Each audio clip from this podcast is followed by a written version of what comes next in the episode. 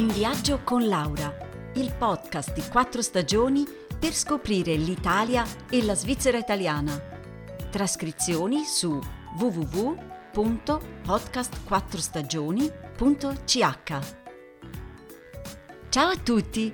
Oggi voglio portarvi a fare un giro nella stupenda Val d'Orcia, in provincia di Siena una bellissima zona che fa parte del patrimonio UNESCO e in particolare andiamo a San Quirico. È un posto unico, circondato da un paesaggio mozzafiato, ricco di arte e storia, dove il tempo sembra essersi fermato. Le origini del borgo sono molto antiche, infatti è stato quasi certamente fondato dagli Etruschi. Nel Medioevo la città era molto importante perché da qui passava la famosa via francigena che portava dal nord Europa fino a Roma. Infatti è proprio il vescovo di Canterbury, Sigerico, che ne parla. Va in pellegrinaggio dall'Inghilterra a Roma tra il 990 e il 994 e cita nella sua cronaca di viaggio di essere passato da un luogo che lui chiama Shequirik. E ancora oggi, amici miei, quando entrate in questo villaggio, vi sembra di tornare indietro nel tempo. Prima di tutto vediamo che il paese è circondato da mura medievali, ancora in buono stato di conservazione.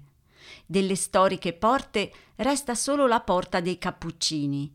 Tra le principali opere di architettura della città c'è la bellissima collegiata di San Quirico e Giulitta, una chiesa dell'undicesimo secolo in stile romanico-gotico, decorata con bassorilievi e statue.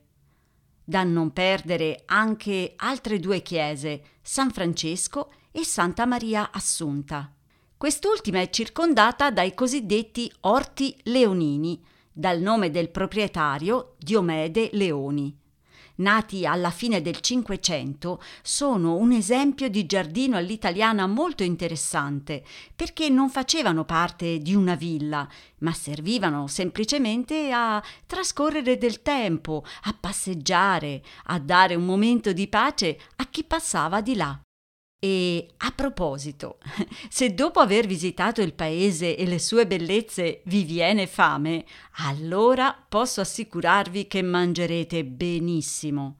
Le specialità della zona sono tante, i pici o pinci, spaghettoni fatti a mano conditi con varie salse, la zuppa di pane a base di fagioli bianchi e cipolla rossa, il tartufo bianco da gustare in novembre, i salumi di cinta senese ottenuti da un tipo speciale di maiale che vive all'aperto e il famoso formaggio pecorino che qui viene chiamato cacio.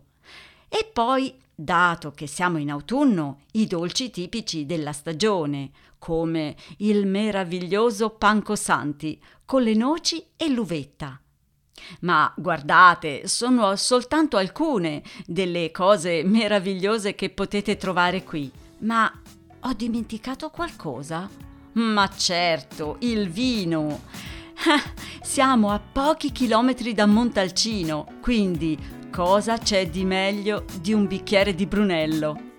Allora, che cosa aspettate a partire? Buon viaggio da Laura e a presto!